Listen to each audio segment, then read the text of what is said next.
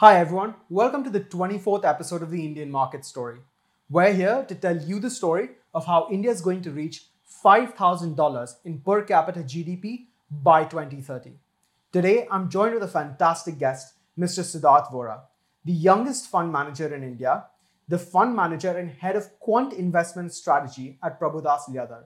Siddharth, thank you so much for joining us. It's a pleasure, Varun. Uh, since I've interacted with you for the first time and you told me about this podcast, I was always quite excited to you know have a chat with you and just talk about capital markets and investing concepts. You're very very passionate about this subject, and it's always fun to chat with people who are so passionate. Thank you, man. I, I think this is uh, one of the most important things that we can talk about given where India is. But before we get into that conversation, what is quant investment strategy for those that don't know? So, quant very simply is telling you that instead of making investment decisions based on your experience or wisdom or gut feeling or intuition, have a process to the madness, have a system to make these decisions. And when you have lots of data, which is processed by a lot of computer models, and those make decisions for you, that is known as quant investing. And to put it very simply, uh, there are two ways uh, you can cook, right?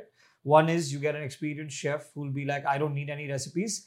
मैं अंदाज से खाना बनाता हूँ. So those are the guys who we call active mm-hmm. fund managers or active chefs. And then there are those who want to follow a recipe, follow a system mm-hmm. to ensure that there's more consistency. Mm-hmm. The food looks the same, it tastes the same, it has the same texture and color. So quant helps you get to high levels of consistency, repeatability, predictability, and that's why we think quant is the most sustainable way for uh, managing money and wealth creation. That sounds really fantastic, and we're going to dig into that very shortly in the podcast. But uh, why don't you give the viewers a bit of a sense about you know your journey, where you started your schooling, and, and what your journey to becoming India's youngest fund manager has been? That's a very interesting question. I've actually never thought about it like that. Uh, because the way it happened, it just felt like this was meant to happen.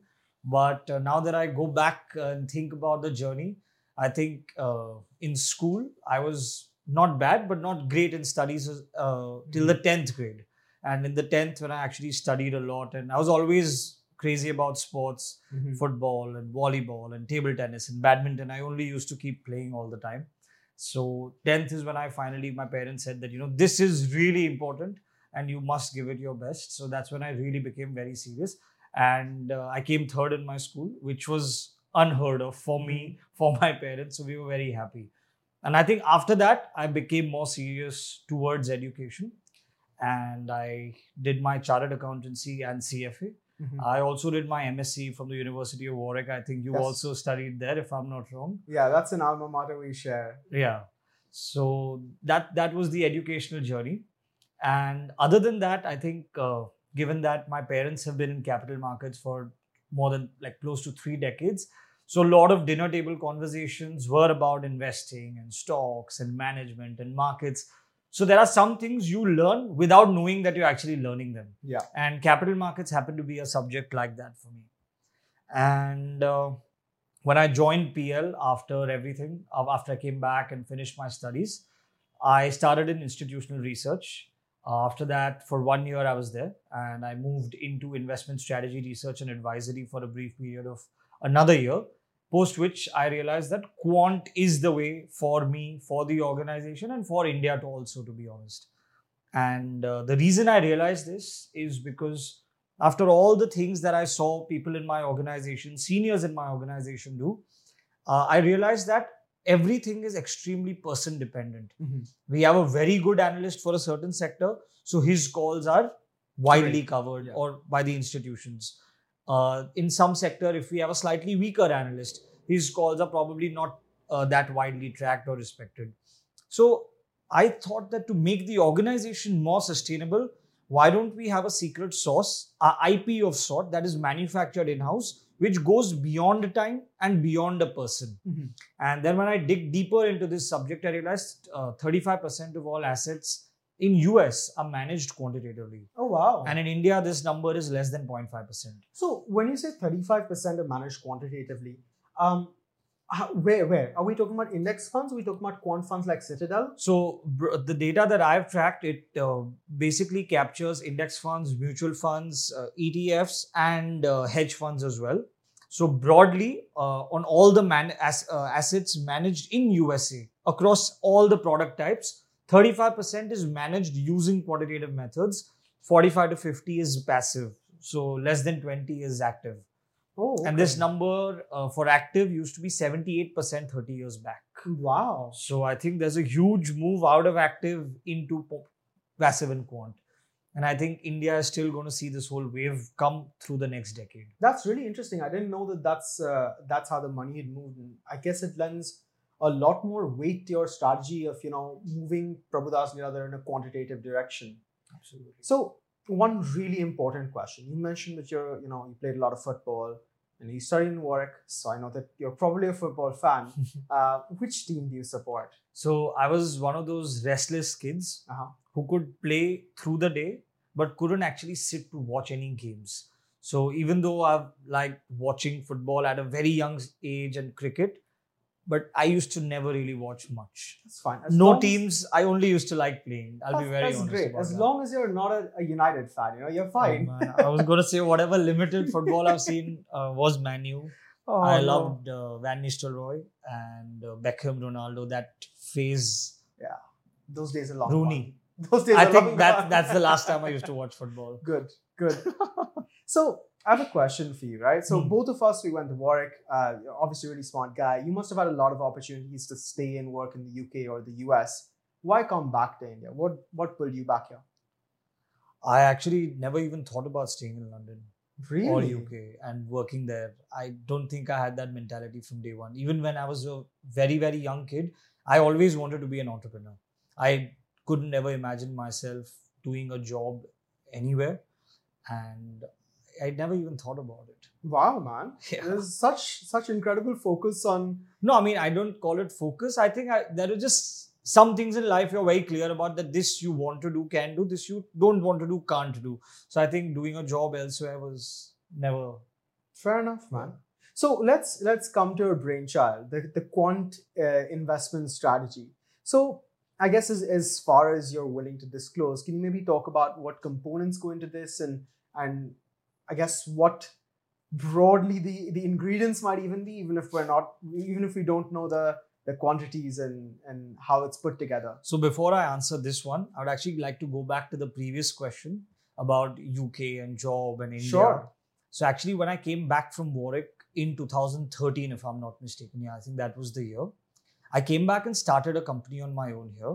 Mm-hmm. It was called Saucery. Mhm. it is basically a food and beverage company, like an FMCG sort of company, where the idea was to make uh, gourmet dips, sauces, spreads, all of that. And again, that is related to quant, and I'm going to come to how it is related to quant. My journey of quant actually started then. Even back then, I wanted to do a business which created IP and sold IP. Okay. So when you're talking about cooking anything, right, whether it's an Indian dish, a pasta, or like a pizza, or like a stir fry, the main thing is the sauce or the marinade or the gravy, Right. right? So I always wanted to create that. Okay. So I'm actually more passionate about product design than about investing also. Okay. So even back then in 2013, the first company that I ever started, which has now been acquired by quite a few people from Wingreen, Sequoia, I think quite a few people, I moved out of it in the first year itself because I had to further complete my education back then. So the idea of quant actually came back then that create products where you create and own the IP. Right. So nobody can disrupt you because you yourself are the creator of uh, the intellectual property. So back when I joined in PL, again the idea was I interacted with our economists, with our technical analysts, with my whole 35 member research fundamental research team, and out of interacting with everybody, I realized that okay, everybody has their own thing, but how do I make it all come together? And there was no other way other than quant to make it all come together. Because imagine uh, the job of a technical analyst. On a every single day basis, they need to open multiple charts, take multiple calls, take multiple decisions. What is the consistency? I, I just can't imagine that process being consistent, however Mhm. seasoned the analyst is. But if I could take the brain of that analyst and ask, okay, what are you looking for at the charts? What are you trying to predict out of this? Are you looking at crossovers? Are you looking at mean reversion signals? Are you looking at breakouts? Are you looking at uh, volume and price moves together? What exactly is it that you're looking for? And then take them, convert them into indicators. Mhm. Test those indicators for multiple cycles. Then build conviction of what's working and what's not working. Mhm. Like that, apply the same process for fundamental analysis and for macro analytics. That is when uh, all our strategies, which combine macro, fundamental, technical, sector analytics, valuation analytics, it all comes together using quantitative models and methods. Wow, man. Hmm. Uh, I think it's a. We've always been obsessed with the secret sauce in some way or Always, another. always. Yeah. I think a lot of Shark Tank as a kid. What's the IP? Where's the patent? yeah, Those I- kind of questions. I think, uh, well, hopefully, you know, every kid that's growing up in uh, on Shark Tank in India will also learn these lessons, Yeah, right? yeah, yeah. Maybe they'll also. You need a moat. of You course, need an IP. You need something that is accessible to you, which is not accessible to others. Mhm. To that extent, I feel even a mobile app, right? I could have probably taken that direction. That most of other kids my age who joined the business uh, decide that okay, let's get a mobile app for the organization or let's do this. While all that was already happening at PL by other department heads, I just thought that okay, a mobile app once I make it, everybody will see that this is what it looks like. So they will also make something similar. Mhm. And if somebody else makes a better one, everybody has a benchmark to copy. Right. In quant, there is no benchmark because you can't see what is there behind. Yeah. Because all the magic is happening behind the scenes. Right. I think I think that really highlights your point because I think very recently Zerodha, which is the golden standard for you know digital trading platforms, has been surpassed by Groww in terms of active customers, Exactly. right? So that's Exactly. secret sauce being copied, but uh, not the quant strategy. So I guess let, let's maybe go a, a layer further, right? What I what we've learned, right, is is technical trading or technical analysis is all for short term trading. Absolutely. Um, macro analysis, as you know, a lot of seasoned investors say, doesn't lead to any good outcomes. And what most most of the most seasoned investors in India swear by is fundamental analysis and their gut feel. So that's been, you know, the historical story. Think of like the Ramdevs, the Rakesh Jhunjhunwalas, Ramesh Tamanis, so on. They all they all have this gut feel, fundamental plus plus approach. Um, I guess, and that seems to have worked in some degree because of information asymmetry, Hmm. uh, opaque market. Do you think that that'll continue to maintain a sustainable advantage, or where does where does you know investing go here? So I'll give you my two perspectives on this, right? I don't think active investing or fundamental plus plus investing is going to be disrupted. The way I'm looking at it is Indian capital markets are becoming broader, they're becoming more efficient, there's more retail participation, there's more global participation. And today, uh, where we stand, the availability of data, the advent of technology, and uh, the kind of talent that is there in India today, I don't think this was available in India 20 years back. So some of the largest and most successful quant funds in US started 30, 40 years back. Mm-hmm. India is just getting started on that journey. Mm-hmm.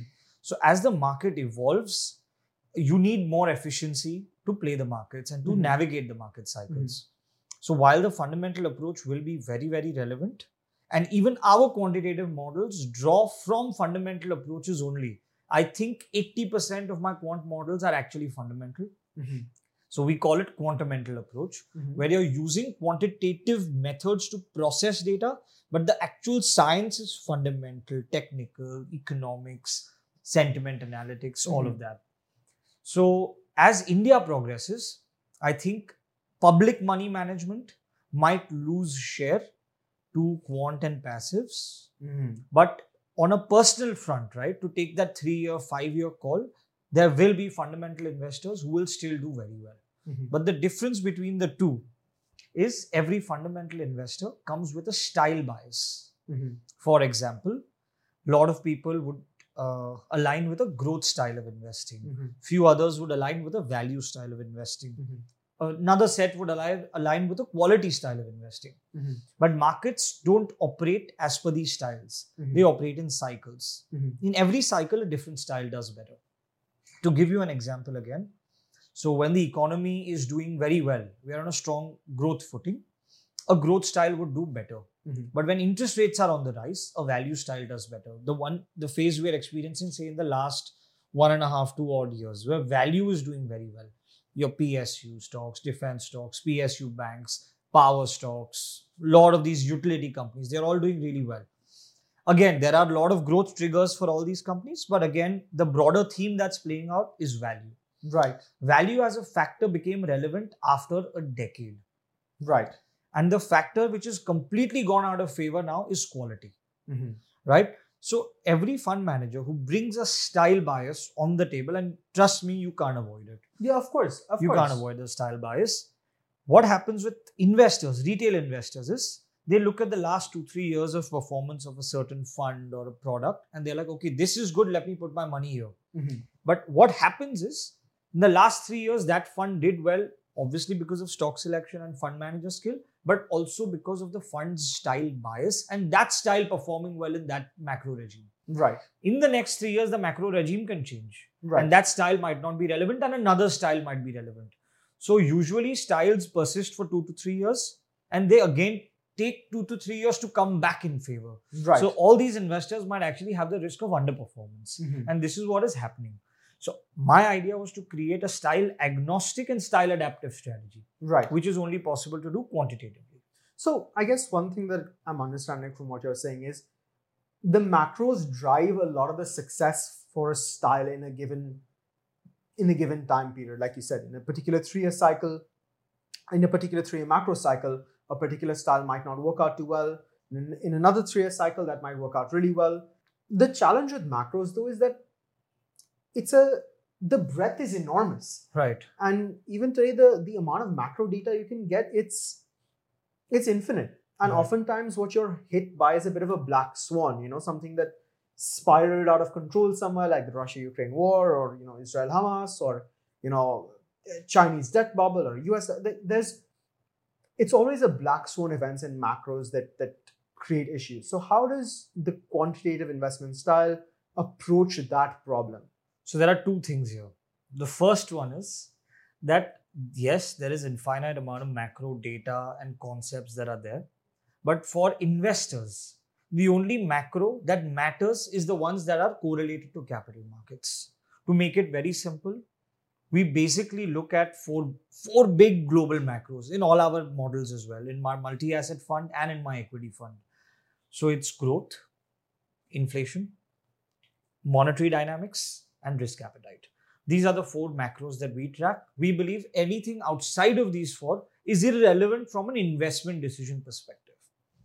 There could be multiple macros playing out, but I don't care about it. right And unfortunately, what's also happened in life is all global events, right? Whether it's wars, whether it's rainfall, whether it's uh, auto sales, everything that we track, somehow uh, I'm attuned now to look at everything as a market event. This happened, how will it impact the market? How will it impact interest rates? How will it impact currency? How will it impact uh, risk appetite? How will it impact gold prices? So now, what that is teaching me, and what I'm teaching my models is that every time there is something happening in the world, it has to have some tangible impact. And if that tangible impact can be quantified, can be visible in some data points, it would have also happened 10 years back, 5 years back, 20 years back. So, our job as quant strategy designers is then to understand what is happening in the world, what data points could have impacted, could those data points have captured a change in risk appetite in the market or not? Mhm. So now to answer your question, that so many things are happening, how do you really capture it? What black swan event is happening? How will you know what like the, that there's a war, there's a conflict in the Middle East, crude prices are going up, so many things, right? right So the way we look at any black swan or predicted event is if that event can influence data points, then I don't need to worry about the cause of the event. I Right. need to see the effect that this, if something happened, but these data points are suggesting that something bad is happening in the world, the risk appetite is reducing, or the interest rates are likely to go up, risk off, right move out of risk assets. I just need to capture the impact of these events without worrying too much about what that event is. Mhm. And that much my models can do. No, that's very interesting. So I guess let's let's apply this to the situation we find ourselves in today, Hmm. where there's a lot of events going on, right? Hmm. But clearly they're they're having an impact on the data. I mean, look at inflation numbers; it's very difficult to bring it down. Uh, you know, risk off is back on the table because of a lot of geopolitical risk. Where do you see, or where's your data and your intuition suggesting that the macros are going to go, and how do you think it's going to affect, you know, the phase, the macro phase that India is in, and the investing style that might succeed? Okay, so uh, the way I'm going to look at this is India and rest of the world. I Right. think it's we are completely decoupled from the rest of the world in terms of equity markets, at least. Mhm. And why so? Because uh, the inflation in India is slightly more volatile, but there's a steady decline in the numbers. We've obviously globally and in India, we've not seen any major rate hikes in the last two announcements. And I don't think rate hikes is visible from here on. So I think rates are going to plateau and eventually come down. So the question is uh, how long rather than how high for interest rates. When I look at valuations, I think uh, the Indian markets, while these psychological levels, 20,000 seems high, but we are still uh, below, reasonably below our long term average multiples. When I look at growth, India is the fastest growing economy, 6.5% to 6.7%, is the next seven year uh, Mhm. sort of growth projections for India. And the fast, second fastest growing economy in the world is in the 2.5% range. Mhm. So there is a huge growth differential. Mhm. Now, when I add all this up, right, growth, population, interest rate stability, valuations, I'm getting a sort of picture that India is on a much more steady footing based on multiple capital market factors also. Mhm. China has pretty much uh, done a suicide or an own goal or whatever you call it, right? So China's loss is India's gain, Yes. not just from demand perspective of manufacturing, also from capital flows. Right. Because India is the most populous country and it's a huge market for foreign capital, for the as, as an end user market also, and as a capital market also. Yes. So India can't be ignored. Over and above this, the retail participation of India is growing by the day. 16,000 crores is the SIP book as of the latest updated number, which is again, it's a record high number. Even the uh, broking accounts are at record highs.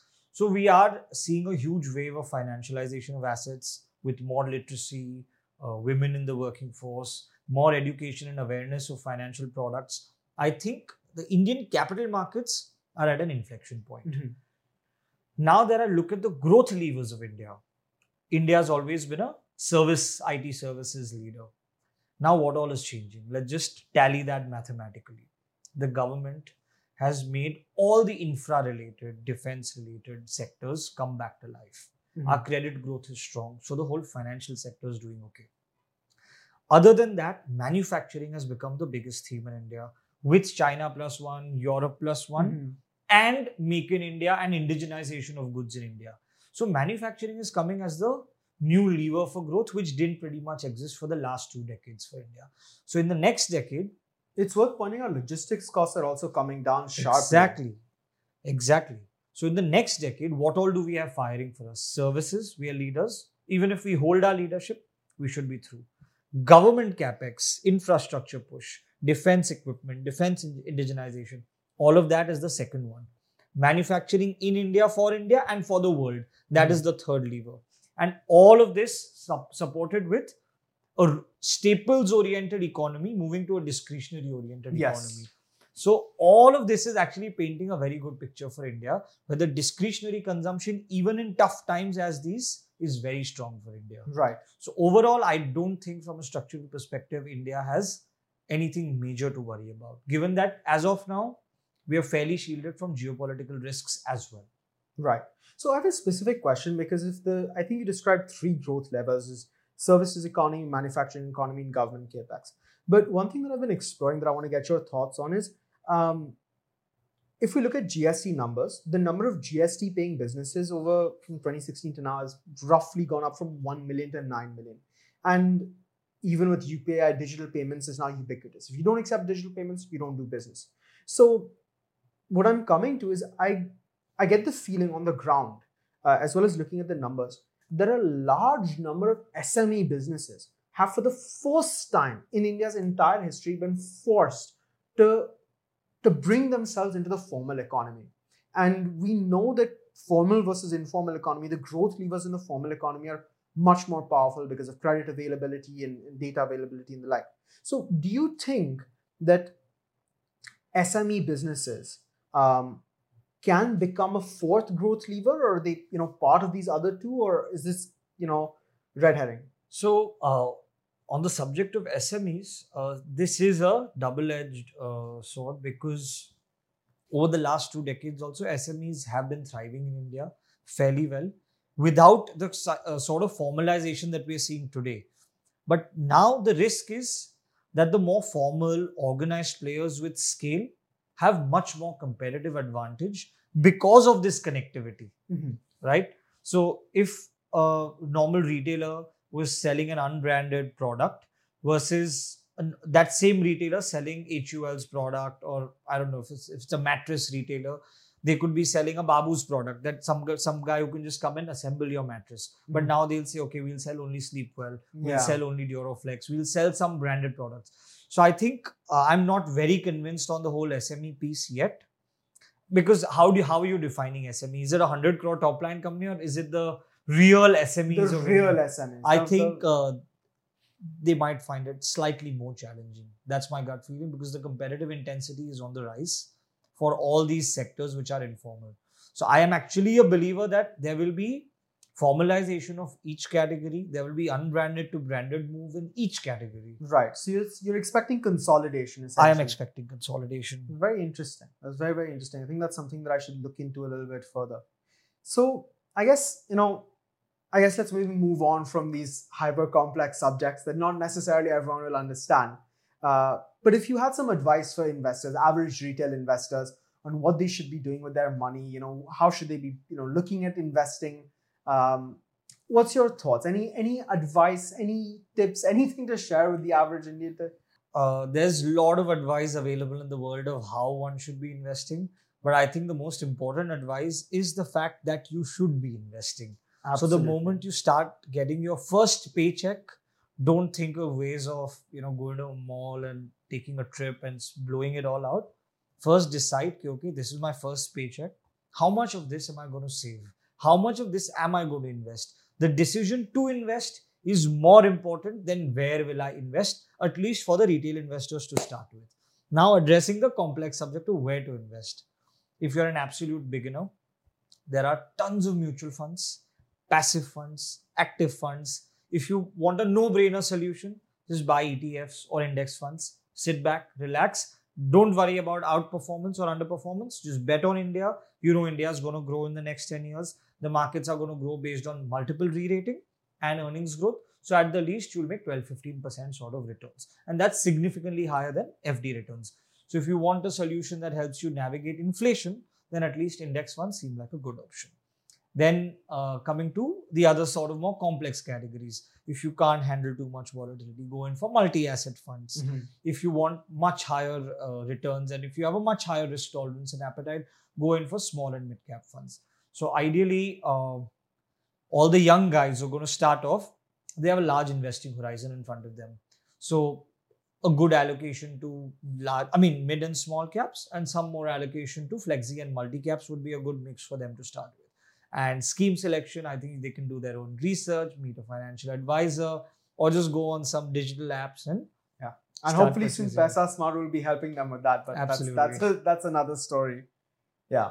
So I guess you know we've talked about investors and there's another huge community. But as India's youngest fund manager, Mhm. you're obviously doing something right at a personal level. And there's millions and millions of you know kids out there that would love to be in a position similar to yours and build their career in investing. Um, any advice for the kind of skills or mentality or information they should be building up? So I think uh, the one common thread in so obviously apart from the education that I've had, I was very lucky to receive very good education by some of the best teachers in India. So leaving that apart, I'm assuming a lot of people who are hardworking, who are talented, have access to education in today's day and age.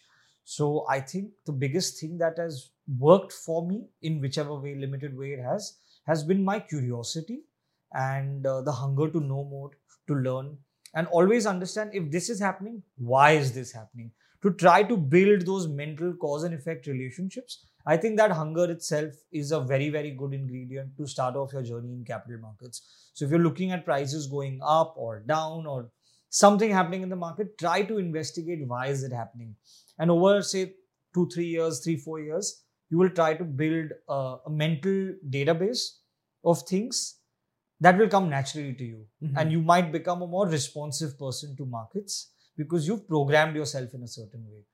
So i think apart from education basic formal education the only advice is to be very very hungry and learn how to learn. Right. because everything will keep changing. The world will keep changing.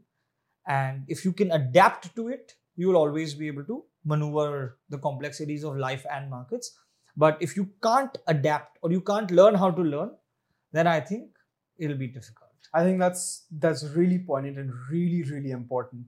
Learning how to learn is one of the most underrated skill sets, and it's one of the rarest skill sets as well. So hopefully our viewers take that to heart and, and put some time, effort, and energy in learning how to learn. Are there any hard technical skills that you think somebody should be building? There are actually. And i actually have a checklist. So when i'm hiring and building my teams i actually have a identified a set of courses from where i would like to hire people like students who've done studied this or studied that. So all the talent in my team has to be a combination of two things something finance and something technology which means they have to have some financial domain knowledge subject expertise and they must know how to code or program and I think coding might be the most underrated skill in India as of now. And I believe not just for the new generation or the next generation, for all generations, knowing how to program is going to be very, very important. So I'm also, that's not my background, uh, but I'm also learning how to program just uh, to be aware of how code is structured, Yes. how to evaluate code. I don't want to become a full time programmer, but having the awareness and having a, a structured way of thinking makes you a better programmer. Yeah, yeah. Yeah, no, I found that to be really useful. In fact, I just learned a little bit about how to code as well this year because I found it really, really useful. And And just learning like data structures, algorithms, how code is structured. I think it makes you even more structured, even in your personal thinking, just generally in life also. And of course, in our field, it's extremely relevant. yeah, And in terms of courses, I think uh, CFA, CMT, FRM, EPAT, World Quant University, there are so many of these courses, right, that are extremely uh, relevant, Mhm. uh, possible to do. Ac- Indians have access to it. So I think these are some of the technical programs that one of them, if they do along with coding, I think it becomes a really good combination. we've talked about a lot of the concepts, you know, learning how to code, technicals, macros, fundamentals. For someone that's maybe, you know, already got an existing career, has a bit of money saved up, and they want to manage their money a bit better, perhaps even apply the principles of quant. Um, how would they do so? How should they be thinking about how to manage their money? So, firstly, I think if you are doing a full time job elsewhere, uh, you're going to be better off doing two things A, doing very well at that job, and B, investing. But because you can't give full time uh, to investing, you should make sure that you find professionals who are doing investing for a living, whether it's mutual funds or PMSs or advisors. You need to give your money to people who you can trust, people who you understand uh, that they will do justice with your capital. So I think leaving it to professionals would be my my advice rather than trying to do a job and then finding 30 minutes a day to trade Yeah. or do some investing. I don't think anything works that way, right? You can't Yeah, become an expert in something unless you're doing it Full time. full time. Yeah. So yeah, I think that's to tell of you that and how they can benefit from quant uh, to be honest quant is not something which is an individual sport so at our end also we have a 15 16 member team Right. macro analysts risk analysts financial engineers python programmers uh, fundamental analysts technical analysts CMTs. it's a host of it's a big big team and all of us come together to build our strategies so that we can create pms uh, strategies that clients can invest in to leverage the benefits of quant so I don't think quant is an individual sport. Neither can uh, somebody just you know sit on their laptop and do this on their own. Yeah. It takes a lot of time to build and test and improve your strategies. And once you have proof of concept, that is when you manage uh, public money. So for now, I think uh, the strategies we offer to our investors, which is Aqua and multi-asset dynamic. So what does Aqua stand for? so Aqua is actually inspired by water Okay. and like the nature of water right it can take any color any shape any form so we believe investing also should be done like that it should be adaptive it should be able to take any color shape or form and the full form of aqua is adaptive quantitative, unbiased, alpha. And I think the whole strategy is covered in these four words, and I'll tell you a liner Sure. on each. So when we talk about being adaptive, what we are saying is we don't have any preference for any style, any sector, any stock, any management, or any factor. We have no preference. We are agnostic. But by being agnostic, I have to be able to align to the market realities. So at some point, Aqua can be a large cap oriented fund. At another point, it can be a mid and small cap oriented fund based on market cycles. At some point, it can be behave like a value fund. At some point, it can behave like a momentum fund. At another point, it can behave like a quality fund. At a fourth point, it can behave like a growth fund. So it can adapt to any style. It can adapt to any market cap. It can adapt to any sector. Mhm. It can adapt to multiple factors. Mhm. So being adaptive is the most powerful principle of Aqua, which ensures it can ride and navigate cycles and complexities, which we only can do given we have sup- support of uh, computers and data. Mhm. Uh, the other, appro- the second concept about Aqua is quantitative. So we don't want to take decisions on our own. The way quantitative investing work is, we make processes, rules, strategies, systems, and they make decisions for us. Mhm. So we don't tamper with the output of our models. We can change the rules to change the output, but we can't change the output just because we feel this output is not good. Okay. That is how it works. That that must like sometimes that must be really frustrating. but it works. Okay. It works better than uh, so. I've been managing this for quite some time, and there are so many times we feel that for some of the other biases, right? There are thousands of biases when when it comes to investing. Right. Emotional, behavioral, style biases. But the moment we try to tamper with these decisions, we feel we are making mistakes. And uh, simple examples, right? If a stock has gone up 10% over the last one week, and your model is somehow telling you to buy that stock, actively you'll be like, okay, I'll wait for a correction, then I'll buy it. It goes on to go up 50% more. You miss that Yeah. particular idea Yeah. at that point of time. Like that, if uh, an industry is doing really well and everybody's talking about you know defense is going to see a huge growth. So say one and a half year back defense stocks went up 50% so everybody was like oh it's already up 50% how can we participate now? But nobody's talking about the fact that this has a multi-year growth story. Mhm. it will go up 300% more. Mhm. so when our quant models factor all of these things in about growth valuation sector style etc it actually gets those stocks in the portfolio Okay. and if I try to use my own brains that, okay, it's already run up so much, I'm not going to buy it, it usually hampers decisions. So the second point is uh, when we are going quantitative, we're taking a man with machine approach, which means the man decides the rules based on intelligence, insights, expertise, but we leave the testing, the validation, the verification to machines. right. And given PL has been in this business for 80 years, there is a sort of research pedigree, a DNA to investing, and a lot of capital market insights that we have a, as a group have gathered over the years. So we try to leverage on new technology, uh, on quantitative techniques to blend all of this together. right. We want to enhance what we know rather than do it differently. right. And uh, unbiased, Right. when we're talking about being unbiased. So yesterday only I was talking at uh, some seminar and people wanted to just talk about biases, like what are the investing biases. Mhm. So there's I'll just take you through a few examples, right? So something called a confirmation bias. So if you're holding a certain stock and you read some good news about that stock, you'll feel like, okay, no. So what I know and what this is telling me is the same. You'll give it a lot of value. You'll give the good news a lot of value. But when you read some bad news, you'll discount it. Be like, I don't think it'll impact the stock too much. Yeah. Similarly, there's anchoring bias. You always anchor yourself to a certain price point or, or to a certain event, Mhm. and that price point becomes your anchor.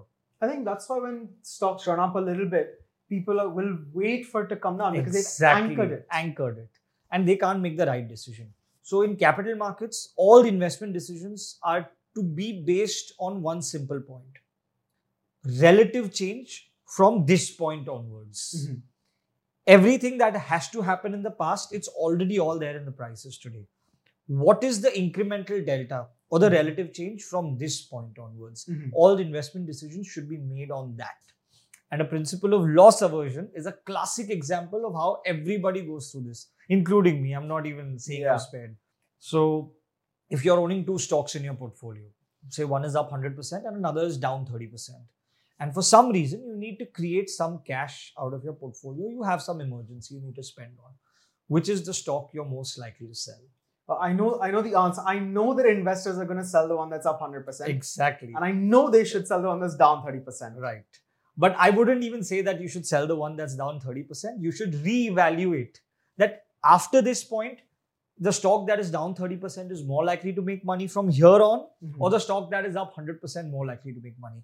But the principle of loss aversion tells us that everybody will sell the stock which is up 100% and not. Why?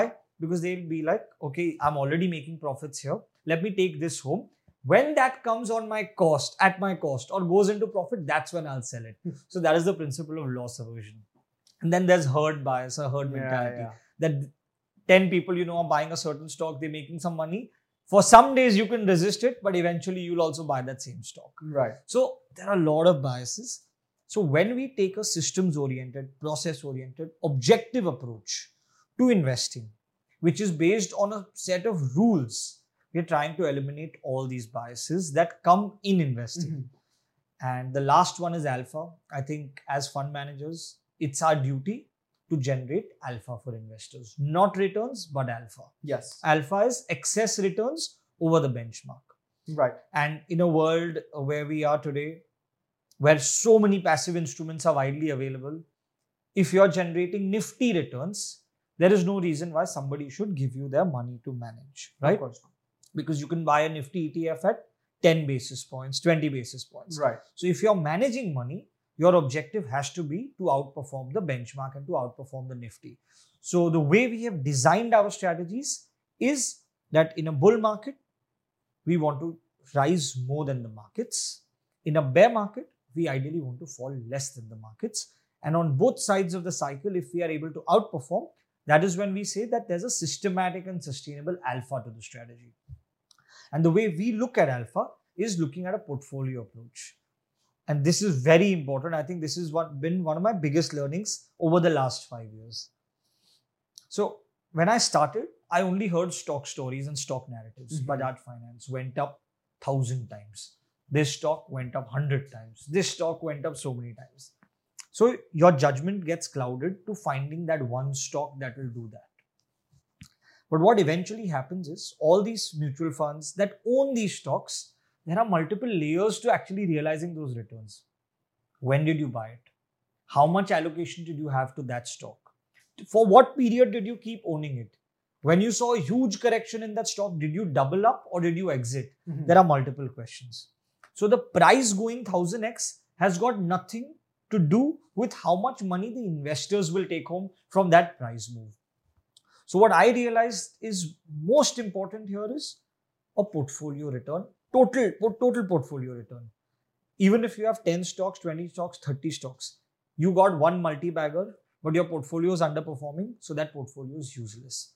Overall, even if you have zero multi-baggers, but all your stocks are giving you median returns, doing better than benchmark, that portfolio is still a winner. And your cricketing example is a classic case of that. You can have a team where there are two star batsmen. Mhm. If they play, they will make you win. But if they lose, your team will team lose. will lose. Or you have a team where everybody has the potential to hit 20, 30, 20, 30 runs and they can take your whole team score through. So Aqua is constructed on a granularity ka principle where portfolio has to deliver granular returns and not outsized returns from one or two stocks alone. Oh, so that's that's very that's a completely different approach to what most fund managers take. I think what what I've learned is that everybody wants to they see each stock as a chance to hit a multi-bagger. And if some fail, they fail. It's fine. But that's Aqua not completely demystifies that. We don't believe in that at all. We don't want a multi-bagger stock. We want our portfolio over five years, 10 years to be a multi-bagger portfolio. Oh, okay. Very interesting. So you're, you guys are- Granularity is the focus. you here. guys are taking a very different approach to what most fund managers are doing nowadays. and this can be only done if you're taking a benchmark agnostic approach to investing. And I'll give you what benchmark, what does benchmark agnostic mean, right? So the Nifty index or your BSE 500 index is composed of a certain sectoral weights, a certain Yeah. stocks, stock weights. So say financials have 30% plus, IT has 12, 13%, Reliance has 10%. Like that, there are weights to different stocks and sectors. When we construct Aqua's portfolio on a regular basis, we don't believe in aligning to the benchmark at all. Based on our models, based on our success framework, which talks about sector rotation, style alignment, superior fundamentals, sound valuation, strong technicals, and smart risk management, every stock gets a score. We want the top 25 stocks to be in the portfolio at any given point of time, all of them equal weighted, which means the benchmark weight can be more or less. We are not doing underweight, overweight around benchmark. We are actually constructing a portfolio based on the merit of each stock. Okay. So it could have a, say, for example, industrials, which comprises of, say, capital goods, defense, all of these sectors, engineering, Mhm. had a 40 to 50% weight for the last 12 months in my portfolio. The benchmark weight is not even 8%. Yeah. IT had 0% weight in my portfolio for 2022 when the benchmark weight is 12%. So when we go benchmark agnostic, we are saying that I don't care what is in the benchmark in terms of style, in terms of market cap, in terms of sector, in terms of stock. I'm going to construct a portfolio based on the merit of each and every single security. Wow. Okay. That's you. You're taking a completely different approach for anything and anybody has uh, has done in India before, man. That's really really incredible, and the fact that it's generating returns is fantastic. The last three months, uh, we've done close to 23.5% Wow. versus benchmark at 8%. And we've done given generated an alpha in the fund close to 15% plus. So how long has the fund been running? So the we launched the fund in June, middle of June, and since its launch, consistently for three months in a row, we've been in the top three PMSs in the flexi cap category in India. Wow, man. Yeah. Incredible. Congratulations. That's a really notable achievement. And you've taken a very, very different approach to what anybody else has taken.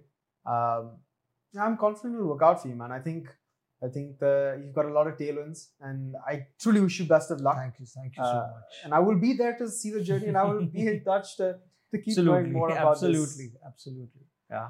No, but I mean, thank you so much for joining us on this podcast. You've dropped a lot of knowledge and wisdom. Um, I can't even summarize it. I'm going to leave it up to the viewers to, you know, rewind and find their best moments. But it's been very, very interesting. It's been a fantastic conversation. Siddharth, thank you so much for coming Thank on you the so much. podcast. It was an absolute pleasure to speak to you and just discuss so much. And I think it was very free flowing. Thank you, man. I appreciate it. Well, thank you so much for joining us today, guys. Um, Mr. Siddharth Vora, India's youngest fund manager. And you can see precisely why he's in India's youngest fund manager. Uh, watch this podcast again. I know I'll have to, to, to find all the knowledge and information we've got. And thank you so much for joining us once again. This podcast is produced by Elixir Equities Private Limited, a SEBI registered research analyst. Registration number INA 00004787. The information provided in this podcast is for educational and informational purposes only and should not be considered as investment advice. Investment in securities market are subject to market risks. We strongly advise all investors to read all related documents carefully before investing.